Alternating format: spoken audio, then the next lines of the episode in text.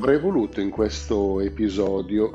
raccontare principalmente della storia d'amore tra Catherine Hepburn e Spencer Tracy.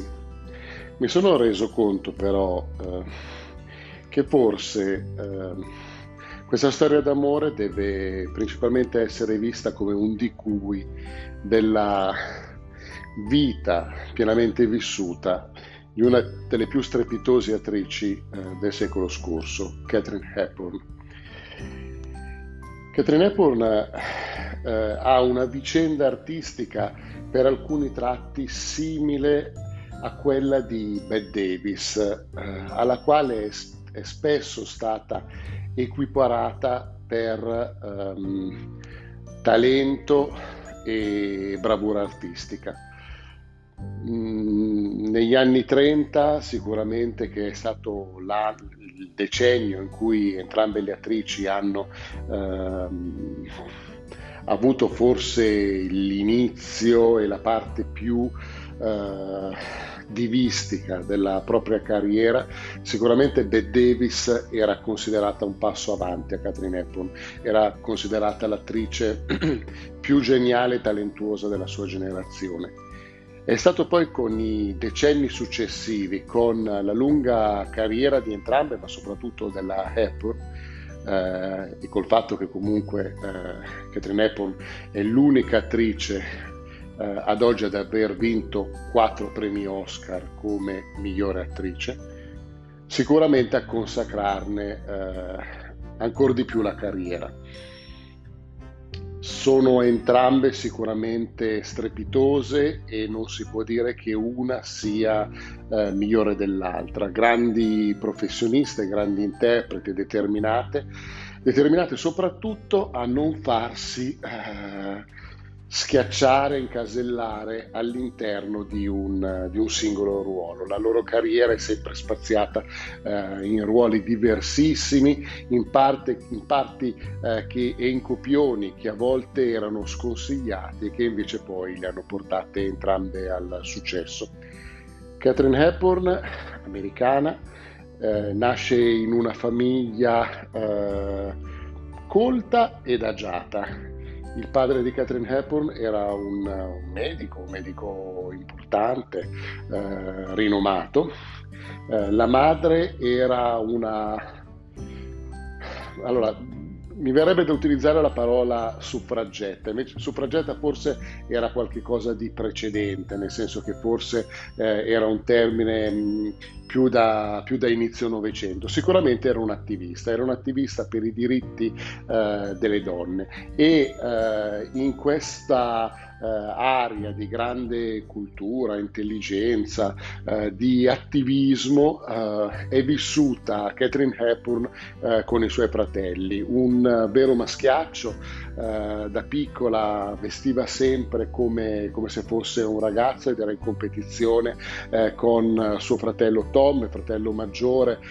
suo migliore amico, suo alleato, ma anche allo stesso tempo rivale nell'affetto dei genitori. Fratello che peraltro muore in giovanissima età in maniera anche abbastanza misteriosa, probabilmente eh, impiccandosi per, ehm, nel realizzare una sorta di gioco di prestigio. Sarà la stessa Catherine Hepburn a trovarlo eh, e a rimanere traumatizzata per tutta la vita per questo episodio e per la perdita della grande amicizia che aveva eh, con il fratello.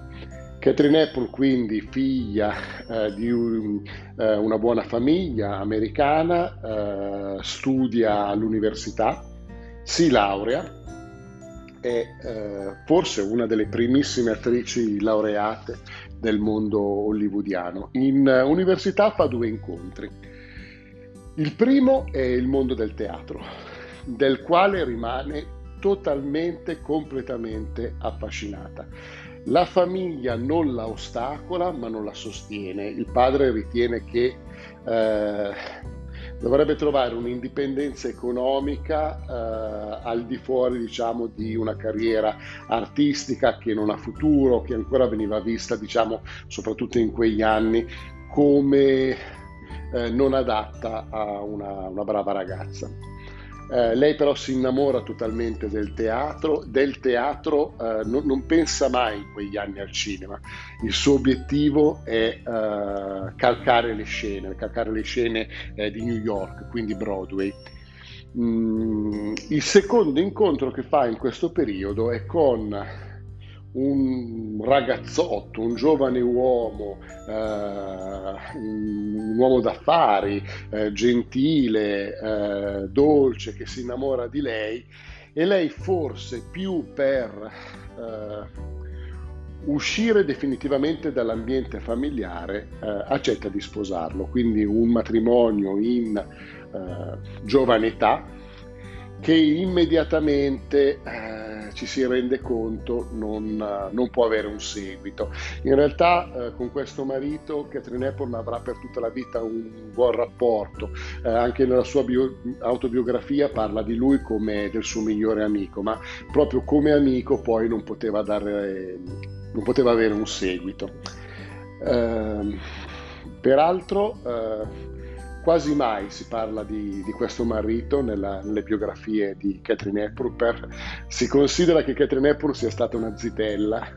per tutta la vita, cioè mai che non si sia mai sposata. In realtà eh, questo non è vero perché questo primo matrimonio eh, c'è stato, ma sicuramente nel momento in cui lei arriva a Hollywood viene dimenticato, nessuno ne parla e per cui lei nel momento in cui arriva a Hollywood è una giovane ragazza all'inizio della sua carriera, assolutamente non sposata. E tutto sommato rimarrà così per tutta la vita, tant'è vero che poi soprattutto in tarda età si specializza proprio nella, nelle parti di donna, di donna non, non sposata. Mi viene in mente ad esempio la regina d'Africa, no? dove è la, la, la, classica zitella, però donna o, o, o, tempo d'estate, cioè la classica zitella che però poi viene travolta da storie d'amore importanti e tutto sommato anche di grande passionalità. Innamorata eh, del teatro, dopo essersi laureata, dopo aver passato un periodo in Europa, eh, decide di calcare le scene. Eh, il suo, il suo, calcare le scene di New York è quasi più dettato dalla sua fortissima volontà più ancora che da un vero e proprio talento. Il talento eh, di Catherine Hepburn in quegli anni eh, non è, è, ancora acerbo, ecco, non è ancora ben definito, deve imparare come muoversi eh, con eh, la forza della sua volontà, con la determinazione del suo carattere così sempre molto preciso, così ehm, che mira a un obiettivo. Eh, Catherine Hepburn eh, impara la dizione, impara a muoversi sulle scene, però è ancora molto rigida, uh, passa dall'interpretare alcune parti, uh, ad esempio shakespeariane, del, uh, del, teatro classico, con un impegno, con una determinazione e anche con una capacità di... Um, di dar vita a uh, forti emozioni, a ruoli che invece interpreta in maniera più meccanica, quasi più uh, meno precisa. Uh, c'è una famosa critica uh, che viene fatta a Catherine Hepburn uh, durante una sua recitazione in teatro un po' cattiva in cui si dice Miss Hepburn um, è riuscita a trasmettere tutte le emozioni immaginabili dalla A alla B quindi come per dire che in realtà non, non, non, è stata in grado in realtà di trasmettere nessun tipo di emozione, una, uh, una critica cattiva, forse uh, più dettata dalla volontà diciamo di... Di, di, colpire con un grande titolo eh, che essere reale, ma sicuramente, soprattutto nei suoi primi anni eh, in teatro, eh, Catherine Hepburn ancora deve imparare eh, ancora come eh, misurare eh, il suo talento e la sua capacità attoriale. a un certo punto però interpreta una commedia che si intitola The Lake, il lago, e questa commedia Broadway ha un discreto successo capita eh, nel momento giusto perché siamo nei primissimi anni degli anni 30, siamo nel 32 circa, e Hollywood ha bisogno di trovare dei giovani nuovi volti eh, per eh, inserirli nel mondo cinematografico. Eh, in particolar modo si ha bisogno, come abbiamo detto tante volte, di attori che sappiano recitare, che sappiano parlare, che abbiano una buona dizione e non semplicemente che siano belli, che siano fotogenici. Eh, oltretutto, se si pensa agli anni 30, una cosa che colpisce molto è come tutte le attrici siano molto diverse l'una dall'altra, cioè mentre già negli anni 40 eh, c'è una tipologia di donna, la donna con i capelli eh, corvini, eh, Eddie Lamar, Jim Tierney, eh, Lauren Bacall, eh, cioè, ehm, Ava Gardner, cioè attrici che in un certo senso hanno dei canoni estetici molto simili tra loro, donne assolutamente diverse, tutte eh, con le loro caratteristiche, con una bellezza sorprendente, però con dei tratti tra loro abbastanza, sim- abbastanza mh, mm, similari. Se si pensa agli anni 30, pensiamo a qualche attrice degli anni 30, John Crawford, Bette Davis, Marlene Dietrich, Greta Garbo, ehm, Barbara Stanwyck, eh, Catherine Hepburn, Carol Lombard, eh, Norma Shearer, cioè sono tutte attrici veramente una completamente diversa dall'altra, con dei tratti estetici completamente diversi, alcune peraltro non neanche ehm, bellissime, cioè con ehm, una bellezza che può essere non considerata come la bellezza classica, come se in quegli anni si andasse ancora a identificare una tipologia di donna che poteva essere... Ehm, lo standard di bellezza. Questo però ha dato la possibilità veramente in quegli anni di avere un, uh, un, un, uh, un Olimpo di idee, un Olimpo di meravigliosi attrici, uh, diversissime l'una dall'altra, tutte con un talento e con una bellezza sorprendente, ma che sicuramente non si può dire che siano una la copia dell'altra. Catherine Hepburn dopo ehm, appunto la, eh, il successo, adesso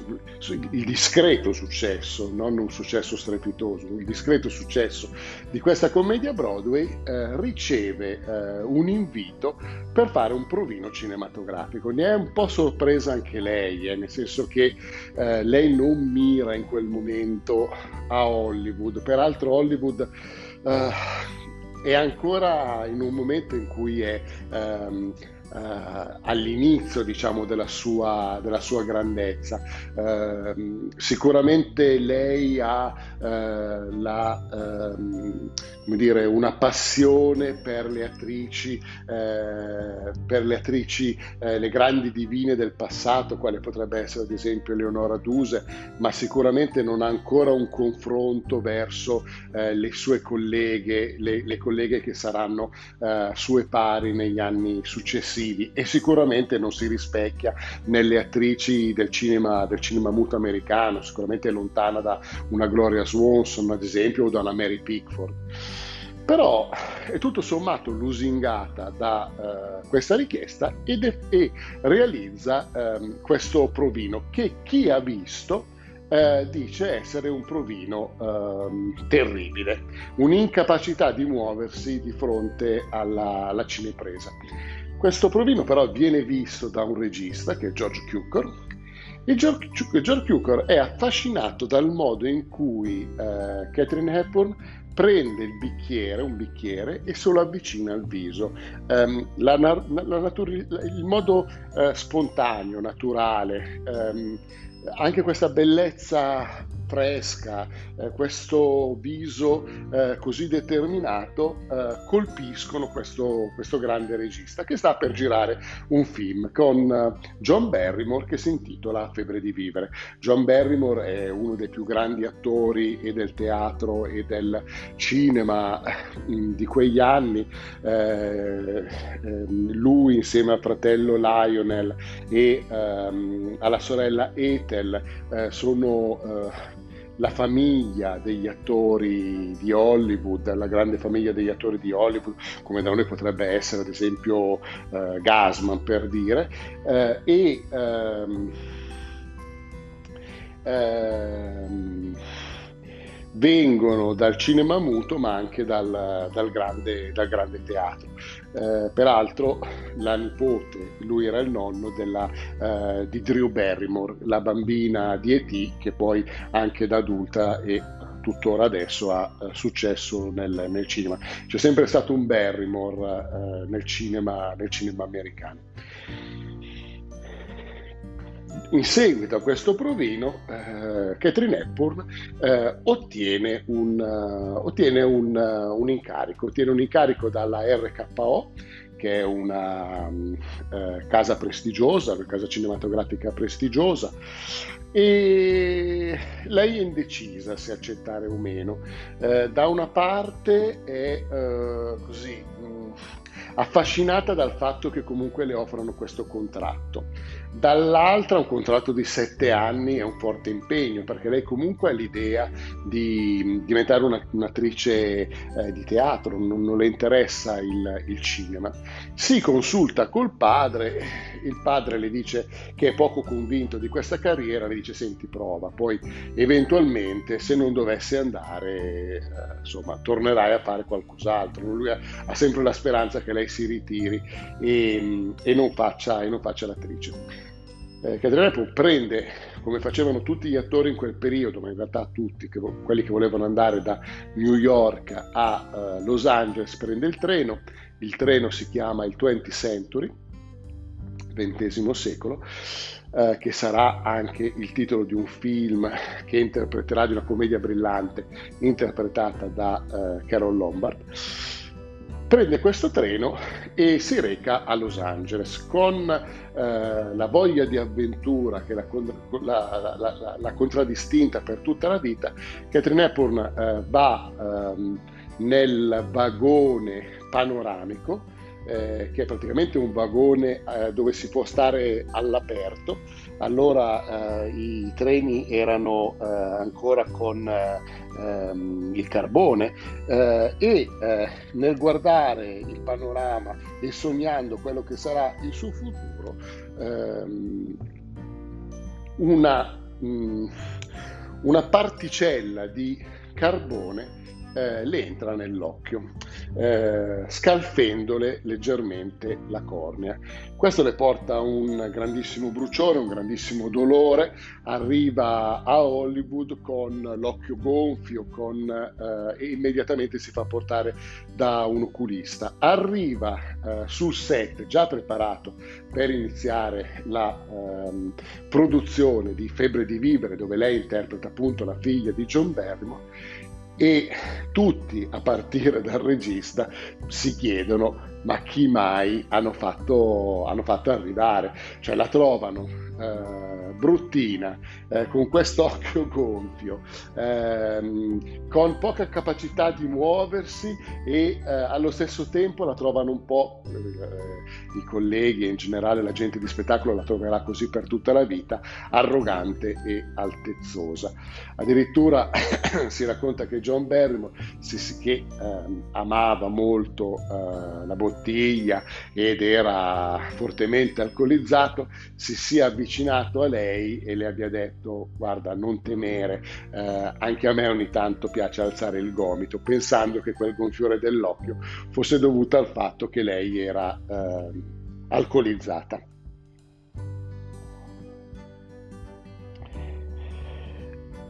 Inizia così la carriera di questa grande attrice eh, con un film in cui inizialmente viene eh, appunto scambiata per quello che non era, in realtà nel giro di pochi giorni si riprende e eh, tutti sono eh, particolarmente colpiti dal fatto che sia una grandissima professionista. Eh, la cosa impressionante è che Catherine Hepburn sembra nata per la cinepresa. Quelle titubanze, quelle insicurezze, quelle incapacità di ehm, esprimere le emozioni che aveva nel teatro o che, se, o che perlomeno erano altalenanti, eh, nel cinema non ci sono. È un'attrice che riesce sempre a essere eh, capace di trasmettere esattamente quello che il regista in quel momento le sta chiedendo. Lei, eh, come le grandi attrici, cercherà sempre ehm, l'aiuto del regista per ehm, eh, dare il meglio eh, del, suo, del suo personaggio non ama eh, assolutamente eh, ehm, eh, uscire dal, dagli schemi della, eh, del copione, della recitazione, non ama l'improvvisazione che invece sarà uno dei cavalli di battaglia eh, di Spencer Tracy, come, eh, che, che vedremo poi dopo. Hepburn inizia quindi la sua carriera al fianco di un grandissimo regista che appunto abbiamo detto è George Cukor e con George Cukor ha il suo primo enorme grandissimo successo che è Piccole donne nel 1933, la prima versione eh, parlata eh, di questo grandissimo romanzo americano. Lei ovviamente interpreta Joe e eh, Tutt'oggi questa è considerata la migliore versione eh, girata eh, della, della, di questa grande opera. È un successo travolgente e però allo stesso tempo ehm, eh, in questa prima parte della carriera di Catherine Hepburn la imprigiona in un ruolo che è quello della commedia in costume e della commedia costume in costume ottocentesca che tanto piace in questo periodo. Um, per una prima parte della carriera di Catherine Hepburn, soprattutto negli anni 30, la sua casa di produzione la imprigiona spessissimo in ruoli in costume. E i ruoli in costume al, al, al di fuori di Piccole Donne, che è un successo travolgente e che fa nascere ehm, eh, Catherine Hepburn come vera diva di Hollywood, in realtà, al di fuori di Piccole Donne, tutti i drammi in costume che sono girati in questo periodo da Catherine Hepburn non sono un successo. Mm, spesso la sua casa di produzione ehm, prende questa grande attrice, come succederà anche per altre sue colleghe, per Davis è la prima, eh, e le costruisce intorno un copione, una, eh, un set cinematografico, la realizzazione di un film che non è al suo livello e che spera che possa essere venduto al pubblico semplicemente perché c'è una star molto amata e che di conseguenza può attirare eh, pubblico in, ehm, nel cinema. Questo porterà Catherine Hepburn eh, intorno alla metà degli anni 30 a essere considerata insieme ad alcune altre sue colleghe veleno per il botteghino, cioè esce un articolo che praticamente dice che ci sono degli attori, dei grandi attori, ehm, tra l'altro tra questi si, trovano, si trova ad esempio anche Marlene Dietrich e John Crawford, che non sono più in grado di attirare pubblico al botteghino e di conseguenza i loro film sono dei flop. Tra questi viene riportata anche eh, Catherine Hepburn. In realtà ehm, eh, nel, sempre nel 1933, lo stesso anno di Piccole Donne, lei ha vinto l'Oscar, ha vinto il suo primo Oscar per Gloria del Mattino, in cui interpreta una, uh, un'attrice uh, e um, è un film um, oggi un pochettino dimenticato, eh, nel senso che um, è più considerato per il fatto che è il film in cui lei ha vinto l'Oscar, ma non tanto uh, si ricorda diciamo, la trama di quest'opera. In generale i film che lei gira però da quel momento in poi sono tutti film che eh, hanno veramente un, uh, un scarso successo uh, di pubblico. Uh, lei mantiene il suo status di diva, ma è come se davvero si cominciasse a temere che in realtà non è più in grado di portare al successo l'opera che gira. Eh, tra l'altro in, questo periodo, soprattutto con il regista George Cukor, che è il regista che lei adora eh, e con il quale sarà amica per tutta la vita, gira una serie di film che sono troppo avanti rispetto alla, all'epoca storica in cui sono girati. Oggi sono tutti considerati eh, dei grandi eh, dei cult, delle, dei film icona del, eh, del cinema, eh, sono riportati nei cahiers di, de, de cinema eh, e sono considerati mh, al massimo da tutti i eh, critici cinematografici,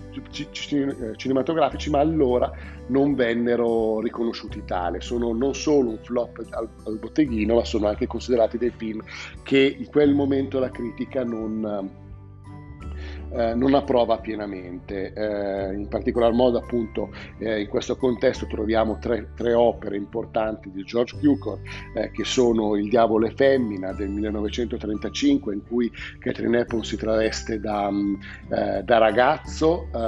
e ehm, c'è una commedia degli equivoci, è il primo film che interpreta al fianco di Cary Grant, quindi c'è un Cary Grant che si innamora di una Catherine Hepburn che però in quel momento sta interpretando un ragazzo e quindi c'è questo amore che rimane bloccato perché è come se ehm, l'attore trova, eh, avesse un'attrazione verso la persona che ha di fronte, ma rimane stupito del fatto che in realtà sia un, un ragazzo come lui. In realtà, appunto, si tratta di Catherine Hepburn travestita. Questa storia ehm, fu considerata allora scandalosa e eh, un, po', un, po', assurda. Eh, come mh, non vennero capiti eh, Susanna del 1938, che è una screwball comedy, forse la più bella screwball comedy degli anni, degli anni 30, in cui Catherine Hepburn interpreta la classica ereditiera, Cary Grant un paleontologo e ehm, entrambi eh, rincorrono in una commedia degli equivoci molto divertente ehm, il eh, una donazione che la zia di Catherine Hepburn dovrebbe, dovrebbe fare a questo paleontologo e che da una parte dovrebbe servire come eventuale dote per Catherine Hepburn e dall'altra invece per sovvenzionare un dinosauro eh, che sta eh, finendo di assemblare eh, Cary Grant. Um, una commedia romantica ma anche divertente con un leopardo, um, con, eh, e, e, e questo è un film Susanna che ha veramente tantissimi, eh, tantissimi aneddoti. Uno dei più simpatici è il fatto che eh, Cary Grant, che per tutto il tempo ha questi occhiali, perché lui eh, è uno scienziato, è un professore, eh, si trova... Mh, un giorno in, uh, a casa di Catherine Hepburn e per una serie di fatti ehm, si, si, bagna completamente, quindi deve spogliarsi e per mettersi qualcosa addosso l'unica cosa che trova è una... Um, uh, un abito femminile, una, una, come si chiama, una, una, veste da camera femminile eh, molto vaporosa con le piume, eccetera, per cui entra all'improvviso nella stanza questa zia eh, che dovrebbe dare questa donazione, trova Cary Grant con questa, con questa veste da camera femminile, lo guarda e gli dice ma che cosa è successo? E lui avrebbe dovuto dire, eh, secondo il compione, all'improvviso sono impazzito. Invece lui, Cary Grant, um, eh, in quel momento eh, si inventa una battuta e dice, improvvisa una battuta e dice um, improvvisamente uh, sono diventato gay, no? utilizzando la parola gay, che in inglese gay vorrebbe dire, nasce dalla, da, dalla parola gaio, uh, allegro, quindi um, ha, ha, una doppia, una doppia, valenza questa, questa, parola. Da una parte uh, vorrebbe dire all'improvviso sono diventato spensierato e così venne interpretato dal codice di censura americano. In realtà Cary Grant, e oggi noi lo leggiamo assolutamente in questo modo, voleva proprio intendere che all'improvviso sono diventato omosessuale e ehm, è la prima volta nella storia del cinema che troviamo uh, un attore che dice la parola gay uh, intendendola come connotazione, come connotazione sessuale.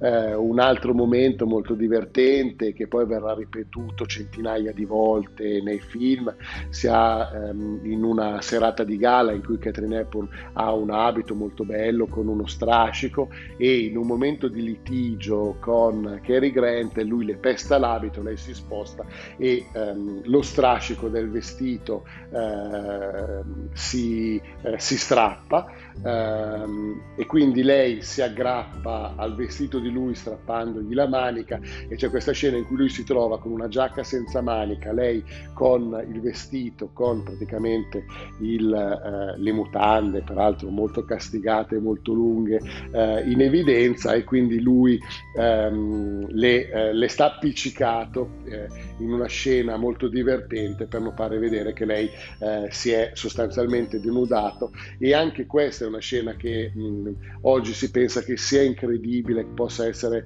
passata la censura di quegli anni, ma semplicemente perché di fronte eh, al grande carisma di questi due attori, alla comicità di un Cary Grant che aveva dei tempi comici come nessun altro attore, eh, alla disarmante ehm, eh, caparbietà di una, Cary Grant, di una Catherine Hepburn nella eh, definizione di questo ruolo così diverso dal solito, eh, di questa ehm,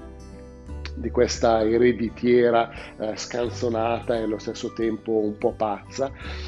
Eh, sicuramente la, eh, la, critica e la censura non hanno visto la malizia, ma hanno capito il gioco comico che eh, il film voleva mettere in piedi. Purtroppo la critica e gli spettatori invece non, non capirono questo film, che quando uscì fu un incredibile flop. Ecco, di tutti i film non capiti di Catherine Hepburn negli anni 30, questo è, è il più incredibile, perché ancora oggi Susanna eh, è un film veramente godibile, piacevolissimo, eh, oltretutto con eh, questi due attori al massimo della loro bravura, della loro bellezza, della loro gioventù. È un, un piacere per gli occhi, ma è anche un piacere seguire la trama di questo film così perfettamente definito. È veramente un capolavoro, è considerato un capolavoro ancora oggi, è sempre nelle liste dei, dei film. Ehm, eh, dei, dei, film più importanti della storia del cinema americano, ma anche mondiale, eppure quando uscì non fu capito per nulla, come non fu capito incantesimo eh, dell'anno successivo, sempre del regista ehm, George Cukor, in cui ehm, si ritrovano sempre Catherine Hepburn e ehm, Cary Grant ehm, e eh, eh, Catherine Hepburn è una figura questa che la si trova praticamente per tutte le attrici degli anni 30, eh, interpreta l'ennesima ereditiera di una famiglia importante americana, mentre Cary Grant interpreta un giovane che avrebbe la possibilità di eh, iniziare una brillante carriera, ma poi sceglie di ehm,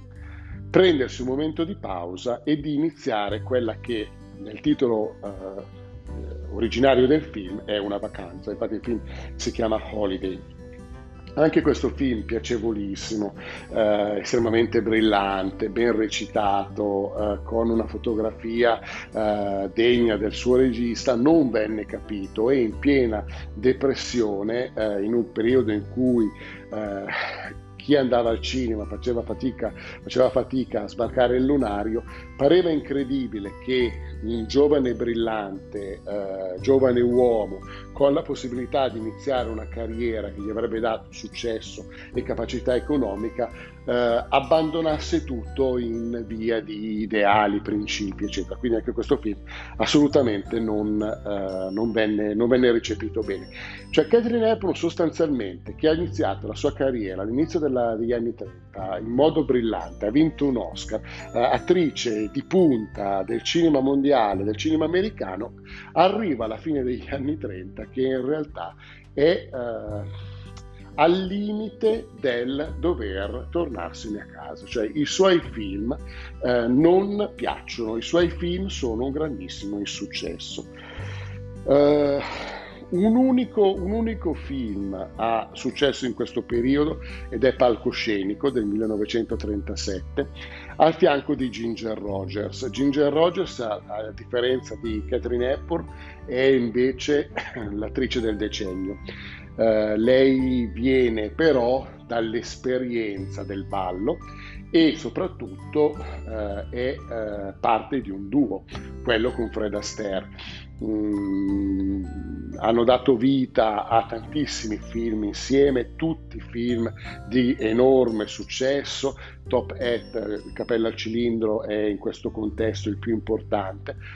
Però alla fine degli anni 30 Ginger Rogers ha la necessità di dimostrare al suo pubblico e a se stessa di poter fare il passo e di poter staccarsi da questo duo e di, essere, di poter essere considerata una grande attrice drammatica. Il suo primo film che le permette questo passaggio è proprio, um, è proprio palcoscenico. Altri due film successivi permetteranno di eh, definire questo ruolo, Kitty Foyle, che peraltro è un film rifiutato dalla stessa Apple, che però fa vincere a Ginger Rogers il, um, l'Oscar e soprattutto nel 1942 lo splendido e meraviglioso film Frutto Proibito uh, di, un genio, di Billy Wilder, dove uh, Ginger Rogers interpreta uh, una giovane donna che finge per circostanze legate appunto alle vicende legate del film, finge di essere una ragazzina di 12 anni e eh, dà vita a una storia d'amore scandalosa in quanto eh, il ehm, protagonista maschile del film, Ray Milland, si innamora di lei, solo che in realtà non può innamorarsi perché lei eh, fa la parte di una, di, una, di una, minorenne. Infatti il film in inglese si chiama The, eh, the Major and the Minor, cioè il maggiore e il minore, no? giocando sul fatto che il protagonista maschile è un uomo di un militare e lei invece interpreta una minorenne. Film divertentissimo con una capacità di Billy Wilder unica di sfidare la censura eh, e di non far mai capire questa cosa del... Um, diciamo che c'è nell'aria, cioè alla fine del tema scabroso di un amore eh, al limite della, della presunta pedofilia, perché in realtà eh, Ginger Rogers è una donna fatta e, lasciatelo dire, in quel film che donna. Tornando a noi, invece, palcoscenico è una gara di bravura tra Catherine Hepburn e Ginger Rogers, dove entrambe interpretano delle, delle attrici. Eh, Catherine Hepburn, un'attrice di teatro, e eh, Ginger Rogers, un'attrice invece eh, da, show, eh, da show teatrale, danzato, interpreta sostanzialmente una, una ballerina di fila. Eh, e la storia ruota sul fatto che mentre la carriera di eh, Catherine Hepburn decolla divenendo una grande star ehm, del, ehm, ehm, del, del, del, teatro di, di Broadway, eh, invece eh, Ginger Rogers ehm, rischia di perdersi nei meandri diciamo, di una presunta storia d'amore illecita con eh, un, un, agente, eh, un, agente, teatrale. un film anche questo molto piacevole, gode- godibile ancora oggi eh, in quel momento è un, è un, buon successo, è palcoscenico è sicuramente un buon successo, eh, il timore che si ha è che il successo sia però più dovuto alla presenza di Ginger Rogers che di Catherine Hepburn. Peraltro questi sono gli anni di Via col vento. Eh, nel 1936 Margaret Mitchell ha pubblicato il romanzo, eh, già dall'anno successivo vengono acquisiti i diritti cinematografici ed è nell'aria che da lì a breve, infatti sarà nel 1939, venga realizzato il film. Catherine Hepburn si innamora follemente del ruolo di eh, Rossella O'Hara e decide con tutte le sue forze di avere quella parte. Oltretutto, regista del film, soprattutto all'inizio, eh, si pensa sia George Cukor, in realtà sarà Victor Fleming, e quindi lei va dall'amico George Cukor e gli chiede di avere la parte di Rossella O'Hara. Il produttore David Selznick in realtà eh, le dice chiaro e tondo in faccia io un uh, Clark Gable, un Cary Grant, sì scusa, un Red Butler, un Red Butler che ti corre dietro per 15 anni, proprio non, non lo vedo, cioè secondo tu non sei adatta per avere questo ruolo. Per lei è una bastonata, mm, in realtà le cose quali sono? Che in quel momento Via col vento è un film importantissimo, è un film che deve avere successo, eh, curatissimo in ogni minimo particolare. Sicuramente eh, non sarebbe mai stata presa come attrice protagonista, eh, sulla quale ruota tutta la vicenda, un'attrice che in quel momento è considerata a fine carriera, che è considerata un'attrice che non è più in grado di portare ehm, pubblico al botteghino. Mm, che, eh, Catherine Hepburn la prende malissimo ehm, e in, in, un certo senso in quel momento addirittura medita se, se tornare al teatro e eh, proprio in questo momento accetta di recitare eh, in, una, in, una, commedia eh, che viene portata prima eh, nei, nei, teatri di provincia per poi arrivare con successo eh, a Broadway e questa commedia eh, si intitola Scandalo a Filadelfia.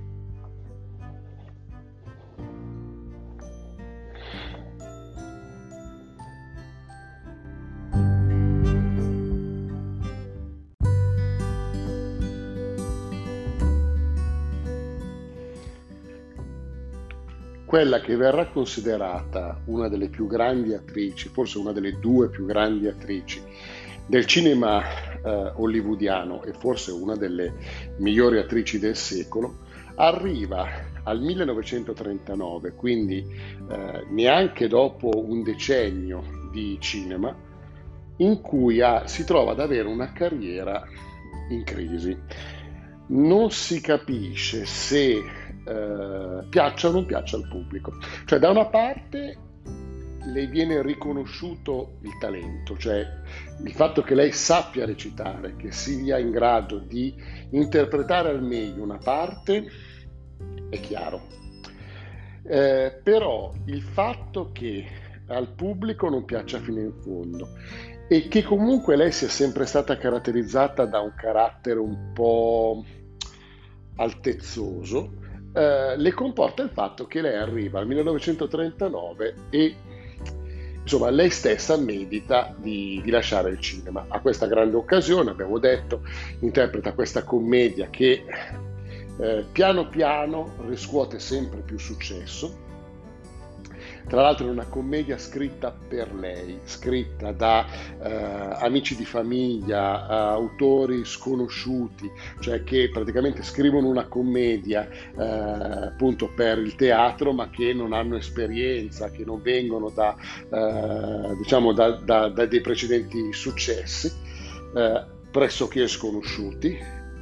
Eh, e la commedia abbastanza eh, sorprendentemente ha un enorme successo. Tant'è vero che eh, la sua casa di produzione eh, le chiede di eh, portarla al cinema, cioè di farne un film. Eh, qui eh, Catherine Hepburn gioca una carta eh, vincente nella sua carriera perché praticamente si espone lei in prima persona come promotrice di questa, di, questa, commedia, fa ottenere ai giovani commediografi una quota incredibile diciamo, per i diritti per la realizzazione del film, lei stessa ha una percentuale molto alta eh, nei eh, possibili guadagni che il film darà e li darà può scegliere il regista, infatti sceglie George Cukor, può scegliere gli attori e quindi sceglie eh, Cary Grant che mh, mm, è stato negli anni precedenti eh, l'attore che, con il quale ha meglio definito eh, un, eh, un, un, forte equilibrio nella recitazione e va a scegliere poi un altro attore che è molto successo in quegli anni che è eh, James Stewart, Jimmy Stewart. Eh, il film è la classica uh, remarried um, comedy, cioè la, una commedia, una storia in cui i protagonisti si risposano. Eh, stiamo parlando di anni in cui la censura è molto forte, eh, non si poteva far vedere ad esempio un letto matrimoniale, non si poteva fare vedere una scena eh, vagamente sessuale e sicuramente non si poteva far vedere un tradimento. Molto spesso a livello di sceneggiatura per mostrare un tradimento e quindi una storia d'amore che nasceva al di fuori del matrimonio veniva utilizzato l'escamotage del, ehm, della remarried com- eh, comedy, eh, cioè in cui i protagonisti divorziavano, avevano un'altra storia d'amore, ma poi capendo di avere sbagliato ritornavano al precedente con consorte e si risposano. Eh, questa è una commedia che ehm, rientra perfettamente in questo contesto. Um, Catherine Hepburn e Cary Grant sono eh, membri dell'alta borghesia americana. Catherine Hepburn è, e l'abbiamo detto mille volte, la classica ereditiera, eh, di buona famiglia, eh, eh, molto rigida perché ehm, il suo matrimonio è finito, è div- eh, ha divorziato, il matrimonio è finito male, lei si sta per risposare, il padre di lei ha una storia con una ballerina e lei è scandalizzata da questi uomini che eh, non riescono a eh, portare avanti un uh, matrimonio. Alle vigilia, alla vigilia del matrimonio arriva a casa sua un giornalista che è James Stewart eh, che vuole fare un articolo sul matrimonio, eh, diciamo di un matrimonio così importante. Tutta la famiglia recita una parte, no? recita perché non vuole far capire che il padre della sposa in realtà eh, è in un momento eh, diciamo di scandalo perché sta venendo fuori questa storia con questa ballerina e in realtà c'è un um, contestualmente c'è eh, una Catherine Hepburn meravigliosa che interpreta un ruolo quasi come se fosse una dea che contemporaneamente si innamora di eh, tre uomini, eh, il marito che, per, che, sta, per sposare, il marito da cui ha divorziato e il giornalista che sta eh, scrivendo l'articolo. È un, ehm, una commedia che si gioca tutta su un equilibrio eh, che sembra quasi che si spezzi in ogni scena e che invece viene magnificamente tenuto sia dai, dagli splendidi attori che dalla meravigliosa regia di George Cukor per tutto il tempo. Um, il film viene premiato con uh, l'Oscar solo per James Stewart, uh, uh, mentre um, Catherine Hepburn è solo nominata ingiustamente, non viene nominato e non vince l'Oscar Cary Grant che incredibilmente non vincerà mai un Oscar se non per la carriera. Ed è incredibile perché se c'è invece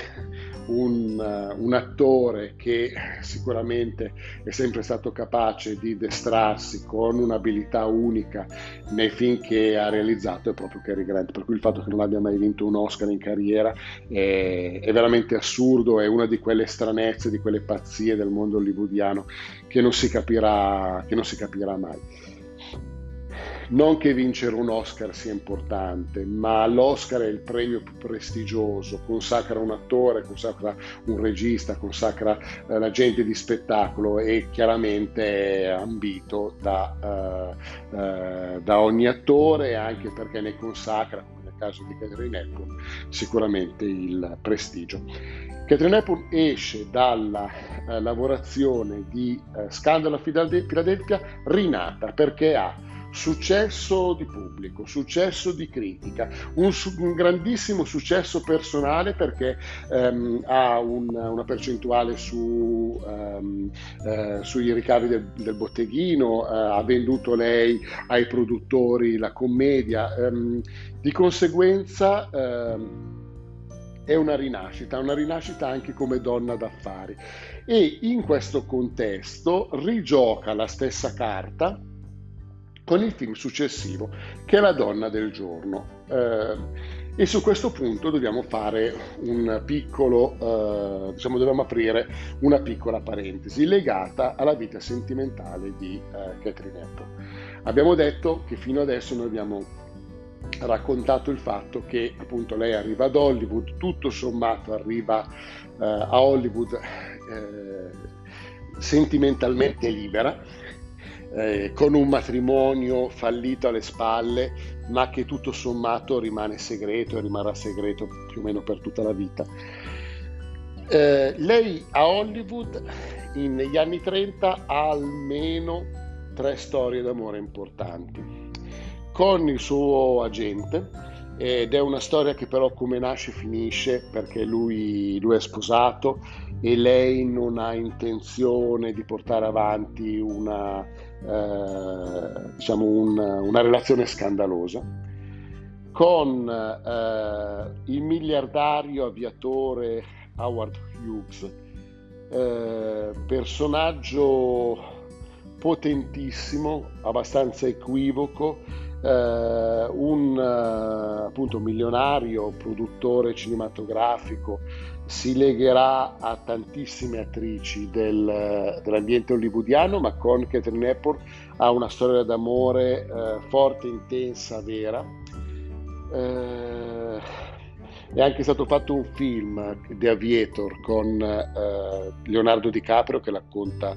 eh, la storia di questo, di questo strano personaggio e infine con un regista, con un regista che è George Stevens. George Stevens è stato regista del film Primo Amore del 1935, per il quale Catherine Hepburn è stata eh, candidata all'Oscar. Uh, un film peraltro mh, piacevole e che fa parte della prima carriera di Catherine Hepburn in cui diciamo non era un veleno, un veleno al botteghino. Uh, Catherine Hepburn è sempre stato un, un, animo indipendente, non ha mai voluto legarsi troppo a qualcun altro. Mm,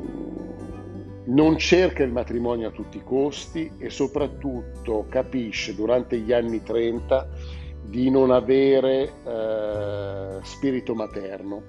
Eh, più volte, anche in interviste successive, dice che ehm, capivo di essere molto egoista, lei dice, di eh, essere determinata sulla mia vita, sulla mia carriera. E mh, mm,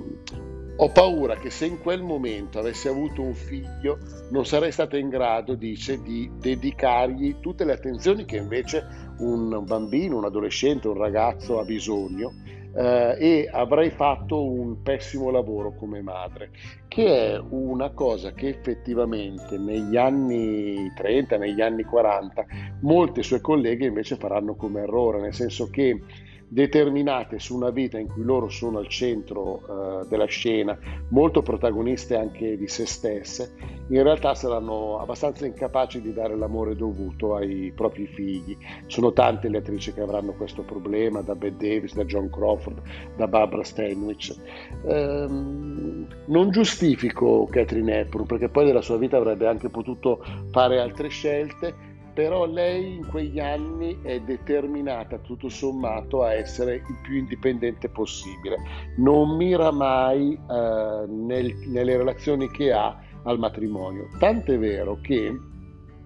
spesso si parla di Catherine Hepburn come di eh, un'attrice lesbica, cioè che in realtà amasse eh, la compagnia femminile, cosa che lei in realtà amava, nel senso che lei si circondava di amiche, si circondava di donne, il, um, uh, aveva delle segretarie, aveva delle amiche che um, uh, condividevano con lei uh, la vita di tutti i giorni che per lei erano presenze fondamentali. qui veramente, siccome sia lei che Spencer Tracy sono sempre stati molto eh, resti a parlare della propria vita privata. Mm, sono rarissime le interviste di Catherine Hepburn, lei parlava solo del lavoro, solo del cinema, non esistono ad esempio fotografie fuori dalla scena di lei e di Spencer Tracy insieme. Eh, è molto difficile eh, andare ad attribuire, apro qui questa parentesi perché comunque è doveroso farla, sulle, sulle, sue scelte, sulle sue scelte sessuali. Io onestamente non penso che lei, almeno in questa parte della sua vita, o che eh, nel momento in cui lei inizia la sua relazione con Spencer Tracy, eh, lo facesse per una facciata e per avere altre relazioni eh, al di fuori di questo rapporto. Eh, sono usciti dei libri, in particolar modo c'è stato un libro molto scandalistico che parlava del fatto che comunque Spencer Tracy amasse eh, circondarsi di eh, giovani uomini e che eh, Catherine Hepburn amasse invece la presenza di figure femminili ehm, e che il loro rapporto fosse in realtà una facciata. Ecco, io non credo che sia così, eh, credo che siano tutte delle... Um, delle dichiarazioni che vengono fatte poi a posteriori in un momento in cui i protagonisti non ci sono più semplicemente per avere un possibile successo e per giocare un attimino sul, eh, sull'aspetto scandalistico della cosa. Mi viene anche da dire che essenzialmente erano fatti loro che facessero quello che volessero. Ma ehm, ritengo che eh, in quel momento eh, Catherine Hepburn e Spencer Tracy all'inizio della loro storia d'amore non avessero bisogno di, ehm, di eh, avere un paravento l'uno mh, verso l'altro rispetto alle storie che vivevano semplicemente perché eh, la storia d'amore tra Catherine Hepburn e Spencer Tracy rimane segreta praticamente per tutta la loro eh, per tutta la vita almeno di Spencer Tracy fino a quando non muore Spencer Tracy. Di questa cosa poi riparleremo. Eh, proprio perché segreta non rivelata al grande pubblico non rivelata ai giornali non capisco perché avrebbero dovuto utilizzarla per, come facciata per qualcos'altro. Quindi io ritengo tutta la questione questione legata appunto ad eventuali altre scelte sessuali da parte di eh, Catherine Hepburn, eh, così eh, semplicemente un gossip scandalistico che non, ha, eh, che non ha molto senso e che gioca soprattutto sul fatto che lei amasse molto circondarsi di figure femminili con le quali creava dei rapporti molto forti e sul fatto che amasse vestirsi con eh, i pantaloni che negli anni 30 era ancora considerato come qualcosa di scandaloso scandaloso. Uh, detto questo, uh, arriviamo um, appunto al, uh, al, film La donna del giorno del 1942. Um, Catherine Hepburn è ancora ehm, come era successo per Scandalo a Filadelfia, è ancora in grado di ehm, eh, poter scegliere regista e attori e inizialmente vorrebbe ripetere il grande successo di eh, Scandalo a Filadelfia e vorrebbe eh, come regista George Cukor e come ehm, interprete maschile Cary Grant. Eh, in realtà entrambi non possono, sono presi da, eh, altri, eh, da altri, film, eh, in particolar modo con Cary Grant finisce proprio con Scandalo a Filadelfia il, eh, la collaborazione, non faranno più eh, film insieme. E quindi consigliata dallo stesso George Cukor, eh, sceglie come regista George Stevens con il quale sta vivendo una storia d'amore e di conseguenza ha la possibilità facendo il film insieme anche di rafforzarla. E come attore un, gio- un attore eh, particolarmente eh, bravo eh, l'attore che in quel momento è considerato il migliore attore a Hollywood che è Spencer Tracy Apriamo quindi la parentesi Spencer Tracy e vediamo qual era la sua figura eh, diciamo, nel momento in cui incontra eh, Catherine Hepburn. Spencer Tracy eh, nasce in una famiglia di origine, eh, di origine eh, irlandese, se non sbaglio, comunque viene eh, dall'area UK. Non, non, ricordo bene se sia di origine irlandese o di, o di origine gallese, però ecco, comunque da quelle parti eh, con un padre molto, molto, una figura molto forte, molto determinato, molto rigido, che gli darà eh, un imprinting ehm, molto, molto rigido, eh, pretenderà dal figlio eh, il fatto che abbia prima una carriera militare e in seguito a questa eh, lo fa iscrivere in università per diventare medico. Eh, Spencer Tracy durante l'università, con uno scontro verso il padre fortissimo, in realtà mh, si innamora della recitazione eh, e eh, inizia a calcare, a calcare, le scene. In realtà lui da subito, già a partire dagli, dagli anni 20, eh, è un attore teatrale di, eh, di buon successo perché ehm, seppur eh, scontrandosi rispetto a quello che era stata la sua eh, diciamo, cultura familiare eh, fino a quel momento, eh, in realtà ha un talento verso la, la recitazione molto, eh, molto, forte. Interpreta drammi eh, della tradizione americana, drammi shakespeariani, ha una presenza scenica importante e immediatamente viene, viene amato molto dal pubblico. In questa occasione, peraltro, incontra e si sposa con eh, una giovane attrice eh, che diventerà appunto sua moglie, Louise, eh, Louise Spencer, e ha eh, due, due, figli, un maschio e una bambina. Eh, sia lui che la moglie sono cattolici eh, e ehm, in particolare la moglie è anche estremamente religiosa. Dopo qualche anno, però, dal matrimonio succedono due cose. La prima è che eh, Spencer Tracy ha una forte propensione per l'alcol ed è da subito fortemente alcolizzato. La seconda è che eh, insomma difficilmente resiste alle tentazioni carne, eh, della carne e ha molte relazioni al di fuori del matrimonio. Eh, questo comporterà che ehm,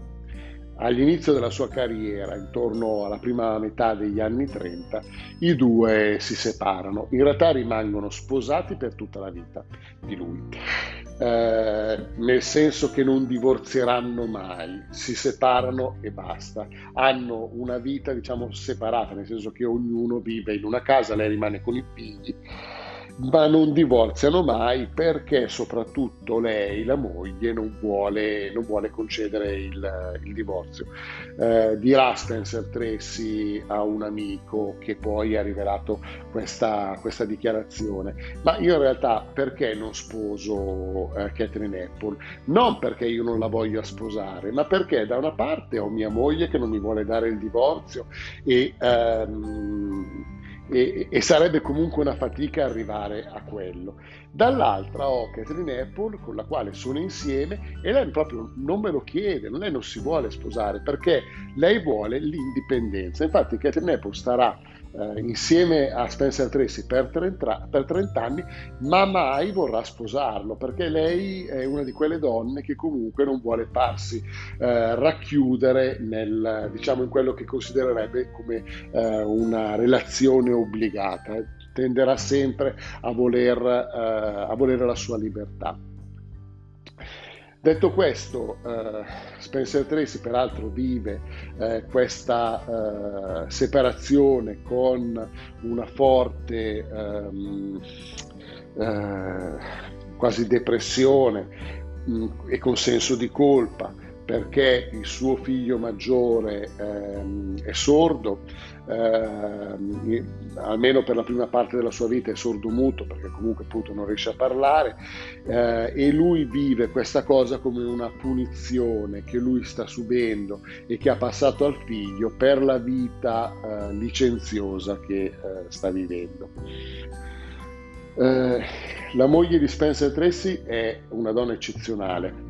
eh, una donna che eh, in realtà dedicherà la, la, propria vita al figlio, eh, impara il linguaggio dei segni, impara la scrittura braille, aiuta il figlio a ehm, recuperare quella che potrebbe essere una perdita di dignità e quindi gli insegna come leggere, insegna come eh, comunque parlare anche se non sente e ehm, finanzia anche con l'aiuto chiaramente del marito eh, un'associazione a Los Angeles che aiuti e sostenga ehm, i sordomuti. Eh, lei è eh, attiva in prima linea ed è presidentessa di questa associazione, peraltro lei è molto contenta di poter utilizzare come nome eh, signora eh, Tressi, no? con il nome del marito, perché comunque le dà anche una certa dignità e certa, eh, un certo potere. Quindi lei non vorrà mai eh, il divorzio, ma allo stesso tempo Spencer Tracy non vuole dare alla ex moglie, alla moglie, un possibile dolore proprio perché lei riconosce il merito eh, di grandissima donna e di ehm, amorevole madre verso, verso i suoi figli. Spencer Tracy che da una parte è un grandissimo attore, è forse il più grande attore eh, della sua generazione, Ehm, riesce ad avere anche un grandissimo successo eh, di pubblico eh, solo a partire dalla seconda metà degli anni 30, dopo aver um, interpretato prima Furia di Fitz Lang eh, e poi eh, San Francisco. Um, è eh, un attore, il primo attore che vince due Oscar consecutivi ehm, e sicuramente è considerato stato il, il, più bravo in quel momento, quello che meglio riesce a, um, a esprimere un grande talento nella recitazione. Eh, nel 1937 gira Capitani Coraggiosi e l'anno successivo, nel 1938, La città dei ragazzi e in entrambi i casi eh, vince l'Oscar, proprio un anno, un anno dietro l'altro. Eh, contestualmente però ha una vita che eh, almeno nel privato va un po' a pezzi. Eh, è alcolizzato, non c'è altro modo per dirlo, eh, è fortemente alcolizzato negli anni 30, lo sarà ancora per parte dei 40 e questa cosa la porterà poi anche ad avere una morte prematura eh, e proprio per problemi al fegato che poi saranno eh, irrecuperabili. Eh, l'amore per l'alcol è proprio un modo per togliersi il senso di colpa che ha eh, verso, verso, la sua famiglia eh, e poi a un certo punto diventa un, un, un modo di vivere per cui eh, aveva sempre bisogno di eh, arrivare all'eccesso. Ed è proprio in questa fase in cui comunque eh, è separato dalla moglie un grande donnaiolo, chiaramente la sua ehm, sua, ehm,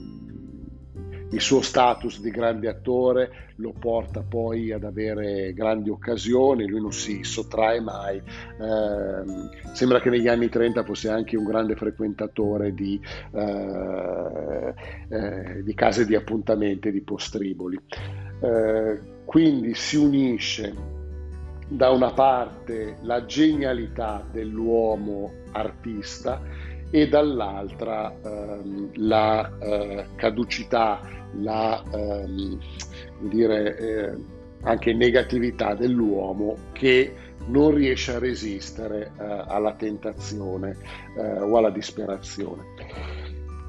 Arriva così al 1942, incontro tra eh, Catherine Hepburn e Spencer Tracy, ehm, un incontro che fa scintille. Eh, Catherine Hepburn è una donna alta, è alta 1,72 m, 73 eh, Spencer Tracy, pur non essendo basso, non è neanche un uomo alto, è alto 1,78 m. Quindi eh, lei eh, al loro primo incontro eh, come fa sempre nel momento in cui deve dare eh, importanza al suo ruolo, in quel momento lei, eh, oltre che essere primatrice, è anche eh, agente per la vendita dei diritti appunto della, della commedia. Eh, in tutti i momenti della sua vita in cui lei vuole primeggiare, mette scarpe con il tacco alto, cosa che normalmente nella vita di tutti i giorni invece non ama portare. Quindi lei si presenta a questo primo incontro incontro ed è evidente che in quel momento con i tacchi lei sia più alta di Spencer Tracy. Eh, lei si avvicina a Spencer Tracy e gli dice Mr. Tracy ho paura di essere un po' troppo alta per lei e eh, qui c'è, non si sa bene se l'abbia detto Spencer Tracy o se l'abbia detto il regista,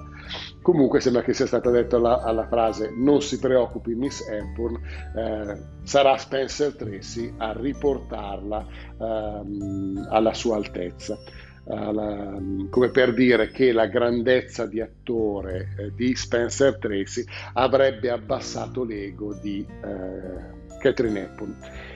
Eh, si teme che eh, sul set ci possa essere un um, rapporto conflittuale, in realtà scocca una scintilla. Il film si presta, la trama del film si presta. Um, Catherine Hepburn, eh, siamo negli anni 40 e non siamo più negli anni 30, quindi Catherine Hepburn non interpreta più il ruolo della ricca ereditiera, ma um, mentre Spencer Tracy interpreta il ruolo classico del giornalista, in questo caso di un giornalista sportivo, eh, Catherine Hepburn interpreta quello di una eh, giornalista eh, di economia estera, di politica estera, sono gli anni della seconda guerra mondiale, quindi si guarda quello che sta succedendo in Europa con forti, ehm, anche nel film, forti riferimenti a Hitler, a Mussolini, eh, alla situazione eh, chiaramente internazionale. Uh, e quindi mentre Spencer Tracy interpreta un uomo con i piedi per terra, molto americano, molto legato allo sport, uh, Catherine Hepburn interpreta una donna invece uh, culturalmente elevata, qualcosa di oltretutto rappresentato quasi come un'ambasciatrice, una diplomatica, qualcosa diciamo che lo stesso Spencer Tracy fa fatica a raggiungere. Eppure tra i due, come succederà agli attori sul set che sono molto diversi tra loro, con delle storie anche differenti tra loro, eh, nella storia raccontata dal film, come tra gli attori ehm, nella, eh, nella, realtà, scocca una scintilla e questa scintilla è un amore, un'attrazione molto forte. Nel film si eh, nasce tutta una commedia di equivoci, anche in questo caso una storia che si ripete tante volte nelle, nei film del cinema, nella, diciamo, una storia d'amore che impetuosa che nasce in modo uh, molto forte tra i protagonisti, ma che poi ha, si scontra con quella che è la realtà della vita, perché uh, i due protagonisti hanno un modo di vivere, hanno delle amicizie, hanno delle caratteristiche talmente uh, diverse tra loro che sembrano non collimare e che poi in realtà in questo caso danno vita poi anche a un, a un happy end. Succede la stessa cosa su set, eh, non dimentichiamoci che abbiamo detto che Catherine Hepburn in quel momento aveva una storia d'amore in atto con il regista che è George Stevens, eppure è inevitabile che scocchi una scintilla, che scocchi un grande amore con, um, con Spencer Tracy. Tra i due nasce una storia importante, una storia che dura nel tempo, una storia che appunto siamo nel 42, andrà avanti eh, fino alla fine degli anni, eh, degli anni 60 quando nel 1967 poi girano ehm, l'ultimo, l'ultimo film insieme che è Indovina chi viene a cena. In questo frangente, in, questo, in, in, questi 20, quasi 30 anni che vivono insieme, ehm, eh, girano tantissimi film, eh, uno dei più belli è La Costola d'Adamo in cui interpretano entrambi un avvocato e eh, difendono, eh, sono sposati e difendono eh, una, una, coppia in crisi, lui il marito e lei la moglie e in questo frangente si scontrano l'uno con l'altro. Eh, è uno dei film, sempre con la regia di George Cukor, è uno dei film sicuramente meglio eh, costruiti, meglio interpretati di quelli che interpretano insieme, come piacevolissimo è La segretaria quasi privata, in cui Catherine Hepburn interpreta eh, un'impiegata eh, la, mm, il cui eh, capufficio di un reparto di eh, quesiti che una volta esisteva si telefonava no, a questi uffici per, per, avere delle informazioni, dei dati economici e questo ufficio sta per essere sostituito da un eh, primissimo esordio di computer. Eh, quindi questo computer che eh, ha la grandezza di un intero piano del grattacielo in cui si svolge la vicenda ehm, eh, è eh, costruito, ideato eh, o perlomeno eh, diretto da appunto ehm, il personaggio che è rappresentato da Spencer Tracy. Eh, il rapporto tra eh, Catherine Hepburn e Spencer Tracy è un um, rapporto altalenante. Um, in, indiscutibilmente i due si vogliono bene um, eh, e staranno sempre insieme per tutti questi anni. Eh, Catherine Hepburn tra l'altro riconosce nella figura eh, di Spencer Tracy una figura paterna, una figura che lei eh, rincorre da anni e ehm, diventerà eh, la figura sostitutiva di, eh, di, suo padre, che è una figura autoritaria, una figura importante. Ehm, sicuramente Spencer Tracy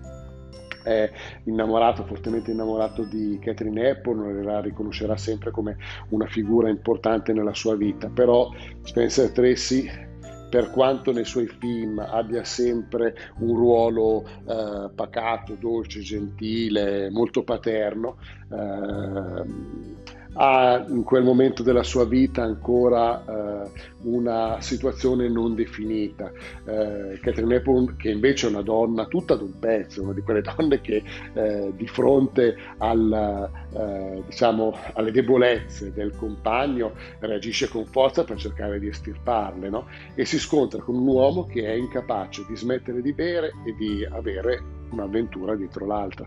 Quindi queste cose mettono fortemente, soprattutto all'inizio, in crisi il rapporto. Eh, Catherine Hepburn, eh, se si guarda la carriera di Catherine Hepburn negli anni 40 e in parte degli anni 50, eh, si, si, nota proprio che, che mentre eh, Spencer Tracy fa un film dietro l'altro, Catherine Hepburn fa delle scelte, interpreta pochi film molto buoni.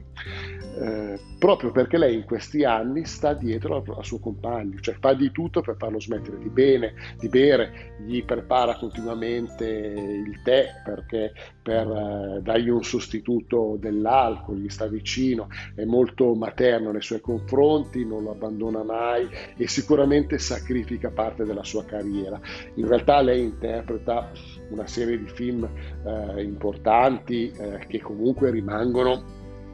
eh, sicuramente nella, nella, storia del cinema. Adesso io direi che il più importante è sicuramente La Regina d'Africa, che è un film del 1951, piuttosto che improvvisamente l'estate scorsa, che è del 1959. Però se si guarda invece la carriera di... Eh, eh, di Spencer Tracy in questi anni, i film che lui interpreta di, grande, di grandissimo successo sono, sono, molti di più. Adesso in particolar modo mi verrebbe in mente ehm, Il padre della sposa eh, e eh, Papà diventa nonno, che sono appunto della fine, eh, l'inizio degli anni, degli anni 50, ma basti pensare anche a Giorno maledetto, Il vecchio e il mare, Vincitori e vinti, cioè veramente il, il, la carriera, se si guarda la filmatografia di Cary Cary Grant è molto, è molto più lunga, è molto più ricca. Um, ha potuto farlo proprio perché comunque aveva una, uh, una Catherine Hepburn che, um, come dire, era uh, uh, attenta alle sue esigenze, pronta addirittura a sacrificarsi per um, mantenere in vita e il loro rapporto e la loro storia d'amore e anche la carriera appunto di Spencer Tracy. In tutto questo frangente la loro storia d'amore è una storia d'amore segreta. In parte perché eh, soprattutto all'inizio sarebbe scandaloso rivelarla, cioè porterebbe alla fine della carriera di entrambi. In un secondo momento perché eh, nessuno dei due lo vuole, lo vuole fare, cioè lo voglio... sono molto riservati eh, entrambi, difficilmente vanno a parlare di sé, anzi più che difficilmente quasi mai. Catherine Hepburn poi eh, eh, è restia a qualsiasi, a qualsiasi tipo di eh, intervista. Lei e la Garbo erano rinomate per il fatto che non raccontassero mai nulla di, di sé. Eh, nel sarà solo dopo la morte di Spencer Tracy che la notizia diventa di pubblico dominio. Ora, intendiamoci, non è che gli addetti ai lavori non lo sapessero, eh, a Hollywood lo sapevano tutti, però eh, non lo sapeva il grande pubblico, un po' perché i giornalisti eh, del settore avevano un grande rispetto verso questi due attori e non volevano fargli un torto e un po' perché tendenzialmente i due non si facevano mai vedere insieme e quindi tendenzialmente non c'erano le prove per poter dimostrare questa cosa. Eh, arriviamo uh, al 1967 eh, e uh, il, la salute di uh, Spencer Tracy è fortemente minata. Lui non è anziano, eh, perché lui è del Novecento, quindi aveva 67 anni allora, ma tutti gli anni di abusi, di vizi, eh, soprattutto di eh, alcolismo che aveva avuto, eh, lo portano ad avere grandissimi problemi fisici. Uh, I medici sono chiari, uh, eh, confr- ed entrambi, sia Spencer Tracy che Catherine Hepburn, sanno che Indovina chi viene a cena sarà l'ultimo film che gireranno insieme. Peraltro ehm, lo, stesso, ehm, lo, stesso, Spencer Tracy è abbastanza eh, dubbioso se girare o meno il film perché ha paura di poter morire prima della fine e quindi da grande professionista quale è ehm, è ritroso diciamo nel, nell'accettare la parte. Eh, il film è abbastanza noto, la storia è abbastanza conosciuta, siamo appunto nel 67, un anno prima del 68 e quindi un anno prima della grande eh, rivoluzione culturale che eh, influenzerà tutto il mondo. Eh, siamo in un'America in cui ehm, il,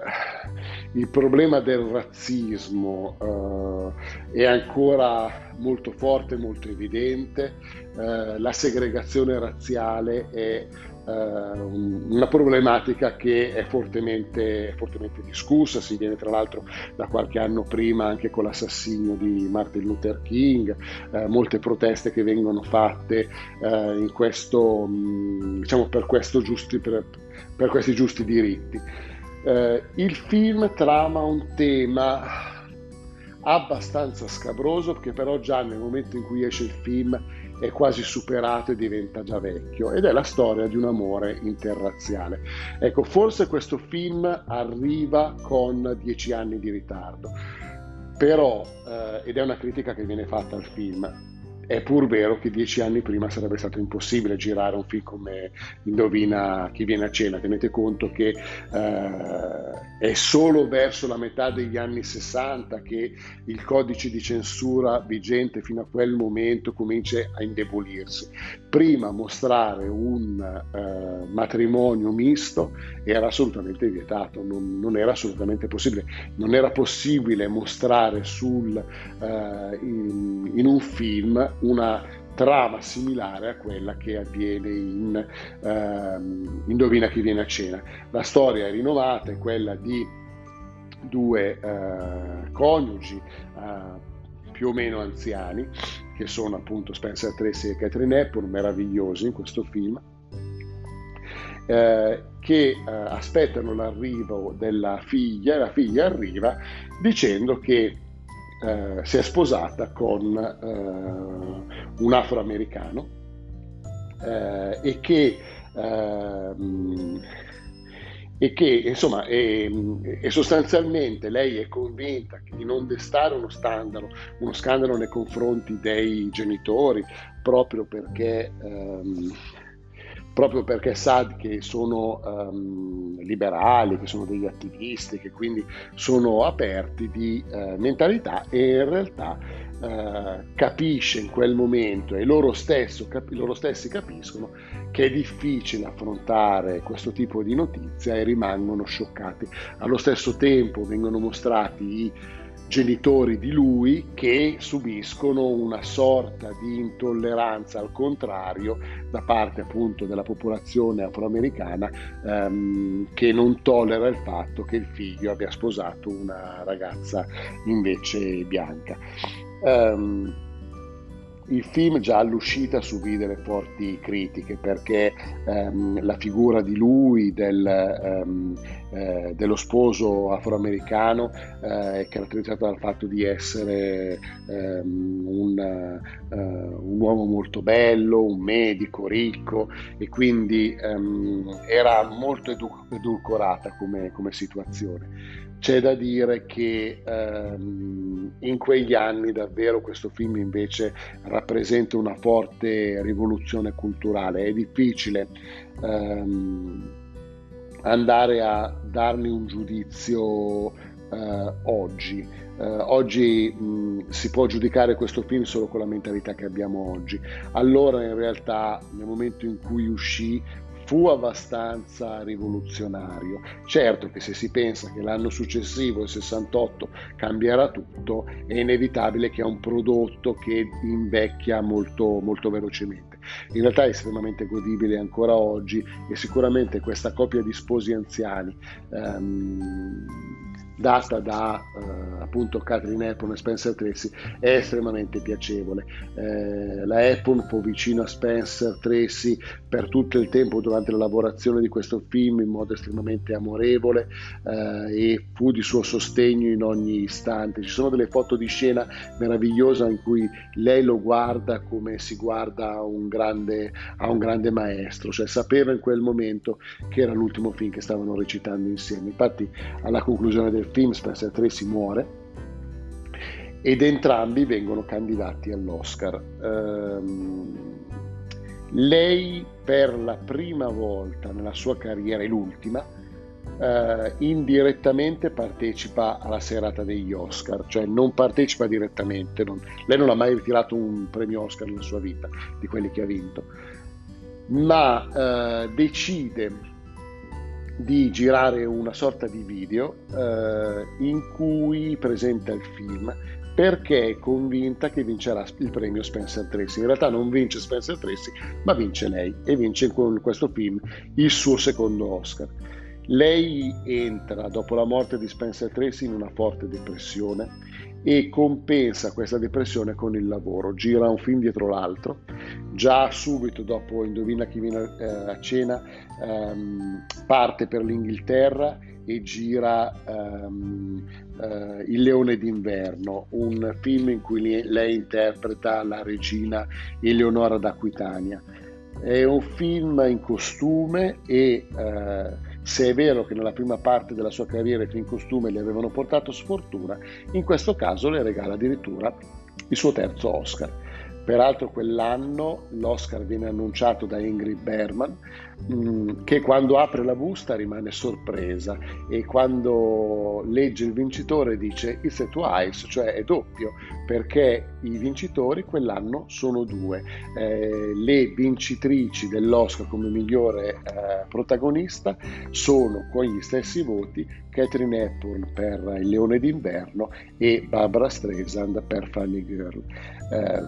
Barbara Streisand ritira invece l'Oscar, arriva eh, sul palco, peraltro con un vestito molto divertente perché è un vestito alla marinara ma tutto traforato, per cui eh, è un nude look molto, molto evidente. E ehm, prendendo, prendendo, l'Oscar eh, e dicendo la frase Hello Gorgeous, che era una frase pronunciata nel film Funny Girl, dice ehm, sono contenta di essere in compagnia di una così prestigiosa collega ed effettivamente ehm, è, molto, è, molto, bello pensare che ci sia come anche un cambio della guardia nel talento e un passaggio appunto da questa Catherine Hepburn meraviglioso, immenso ehm, eh, immenso eh, capolavoro eh, del, eh, del, cinema del passato è come ci fosse un eh, passaggio di testimone con eh, un artista che invece tanto darà da lì a venire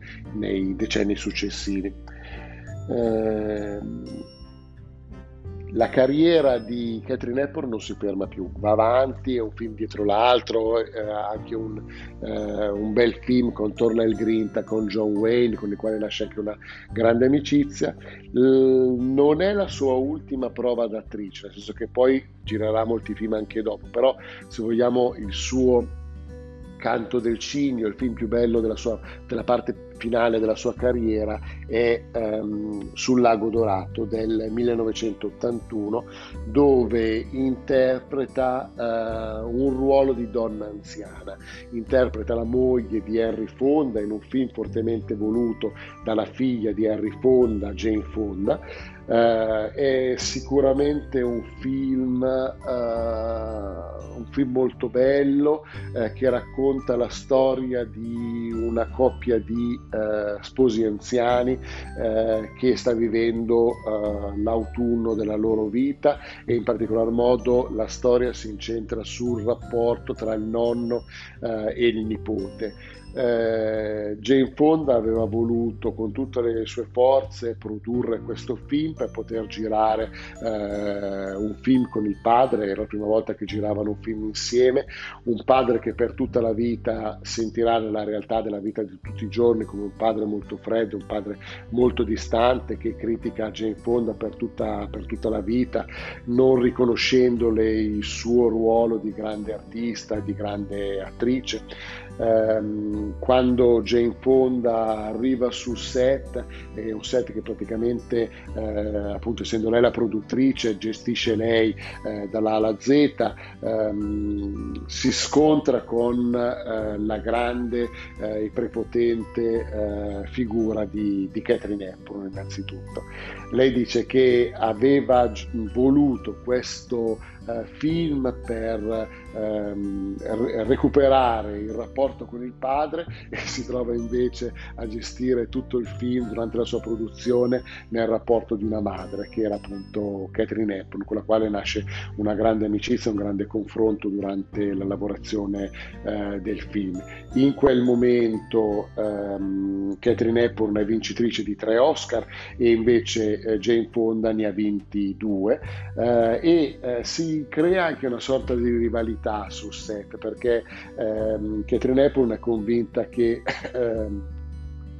Jane Fonda possa, possa, vincere l'Oscar per questo film e per cui ehm, eh, molto spesso le dice eh, la battuta e tu con questo film vuoi, vuoi, vincere il tuo terzo Oscar e raggiungermi. In realtà sarà proprio il contrario perché l'Oscar lo vincerà eh, Catherine Hepburn vincendo il suo quarto Oscar e divenendo praticamente irraggiungibile. Chissà se mai se ci riuscirà Uh, Mary Streep, che è vincitrice al momento di tre Oscar, seppur uno come attrice non protagonista, a raggiungere questo, questo numero. Uh, voglio finire questo racconto che appunto eh, nasce sulla storia d'amore tra Spencer Tracy e Catherine Hepburn, ma che si è incentrato sostanzialmente sulla vita di Catherine Hepburn, su un aneddoto che riguarda proprio ehm, sul Lago Dorato. In una scena ehm, eh, Jane Fonda doveva eseguire eh, nel personaggio che rappresentava nel film, eh, un, eh, un, meraviglioso tuffo eh, eh, di testa. Ehm, anzi, forse il tuffo del lettura era um, all'indietro eh, e eh, nella trama del film la protagonista facendo questo tuffo dimostrava al padre eh, di essere eh, in grado di ottenere dalla vita quello che, che, quello che voleva. Eh, voleva dare una lezione al padre come di essere diventata una donna adulta. Ehm, in realtà, eh, nella realtà della, del, del, del, diciamo della, nel momento in cui viene girato il film, a Harry Fonda che la figlia Jane eseguisse di persona o meno questo tuffo, non poteva fregare di meno. Peraltro Harry Fonda disse subito a Jane Fonda, ma prendi una controfigura e eh, fai girare la controfigura il tuffo e poi ti metti tu in acqua e chiudi lì la cosa. No? Ma eh, Catherine Hepburn, che era eh, sempre stata una grande atleta. Proprio nel film eh, Scandalo a Filadelfia eh, viene filmato un tuffo perfetto fatto dall'attrice eh, e che era una di quelle attrici che riteneva che un vero attore non dovesse mai avere una controfigura. Eh, insistette tantissimo affinché fosse la stessa Jane Fonda a fare di persona quel tuffo. Lei, eh, Jane Fonda, che vabbè, in quel momento era la regina anche eh, dell'aerobica e eh, era perfettamente in forma, prese lezioni continuamente per fare questo, fu- questo tuffo che poi nel film eh, realizza lei di persona e disse io alla fine eh, non dovevo dimostrare niente a mio padre, ma dovevo dimostrare a Catherine Hepburn eh, di, essere, ehm, di, essere, in grado di ehm, di fare quel tuffo e quindi in quel modo di dimostrare di essere una grande attrice al suo livello. Eh, Jane Fonda nella sua autobiografia ha un bellissimo ricordo di questo film perché allo stesso tempo è stato il film con il quale lei è riuscita a riallacciare eh, il rapporto difficile con un padre distante ma allo stesso tempo è stata l'occasione per ehm, far nascere un'amicizia sincera e molto forte con un personaggio straordinario qual è stata Catherine Apple che sicuramente non ha sprecato un giorno della sua, della sua esistenza.